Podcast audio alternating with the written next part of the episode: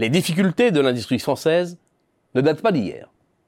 Les années 90 s'ouvrent ainsi sur une chute brutale de 9,5% de la production manufacturière entre le premier trimestre 90 et le quatrième trimestre 93. L'économie française, comme celle des autres pays avancés, est tombée en récession.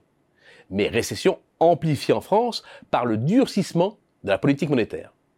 Les taux d'intérêt flambent et les entreprises, comme les ménages, doivent se désendetter d'urgence. Cela met notamment à terre la construction, un débouché majeur de l'industrie, ce qui amplifie sa chute. Cette descente aux enfers va prendre fin début 94. En à peine six mois, la moitié du chemin perdu est récupéré et à l'été 95, le niveau de la production est quasiment revenu à son dernier pic. Mais l'élan va être brisé à la suite des dévaluations en série au Royaume-Uni, en Italie et en Espagne, qui vont provoquer une perte de compétitivité brutale de l'industrie française et laminer des pans entiers du Made in France, principalement dans les biens de consommation. Textile aliments, cuir, chaussures, électroménager notamment.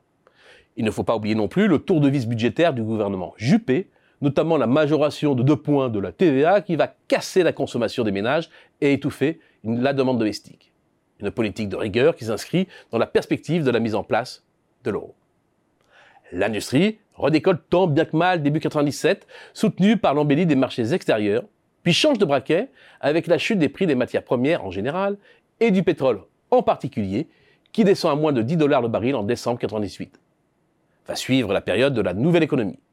La production manufacturière atteint alors un pic, aidé aussi par la faiblesse de l'euro qui tombe à 0,86 dollars en octobre 2000 et par une Allemagne qui paie alors au prix fort sa réunification et son entrée dans la monnaie unique à 2 Deutschmark pour 1 euro. Cette période euphorique porte pourtant les germes du nouveau décrochage à venir de l'industrie française. Certes, il y aura un effet purement statistique, avec l'externalisation des activités de services qui sont massivement confiées à des sociétés sous-traitantes. Mais il y a surtout le choix politique majeur de stimuler la consommation et l'immobilier, quitte à se désintéresser de l'industrie et de ses usines le fabless, c'est-à-dire l'industrie sans usine, est en vogue dans tous les esprits, auxquels s'ajoute la montée des émergents à laquelle personne n'est encore très attentif. Le révélateur vient de l'éclatement de la bulle Internet en 2001. La production recule de 5% entre début 2001 et la mi-2003. Cette crise marque un vrai tournant.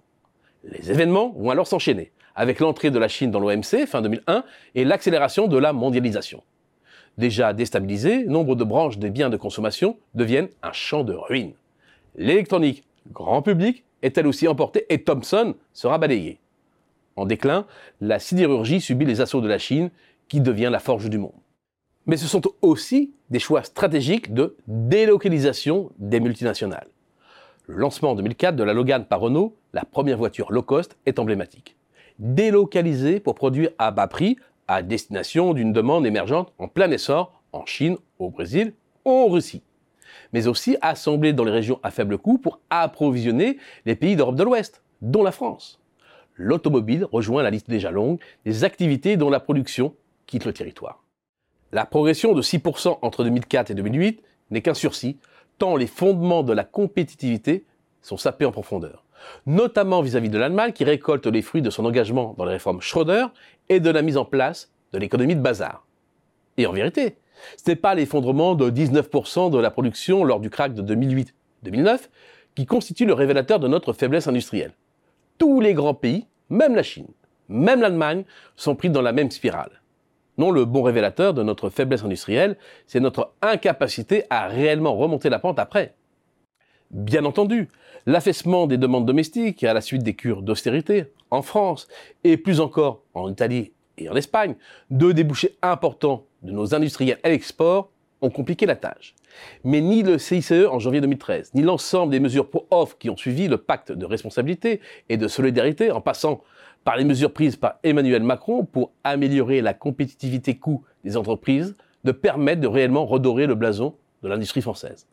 En outre, la concurrence durcit avec l'Italie et plus encore avec l'Espagne, qui suit la voie allemande du néo-mercantilisme, faite de déflation salariale, de compression de la demande intérieure et d'offensive à l'extérieur. C'est le bastion des industries alimentaires qui est cette fois-ci assiégée après avoir déjà subi des coups de boutoir des industriels allemands dans les viandes. Bilan, en 2019, soit dix ans après la grande récession, la production manufacturière reste inférieure de 10% à son sommet. Survient alors la crise de la Covid qui fait soudainement décrocher l'industrie française de près de 12%, un chiffre comparable à celui de ses plus proches voisins. La remontée est rapide, mais partielle, avec une activité inférieure de 5% à son niveau pré-pandémie et de 15% par rapport à son apogée. En fait, parmi les grandes branches d'activité, seule la pharmacie a restauré son niveau d'avant-crise. S'il y a bon espoir que l'aéronautique y parvienne, des doutes sérieux entourent d'autres filières, dont l'industrie automobile. Une fois de plus, après une crise, la base industrielle s'est réduite, a accéléré les pertes de compétences et rendu de plus en plus difficile l'innovation, minant ainsi toujours plus les possibilités d'une réindustrialisation.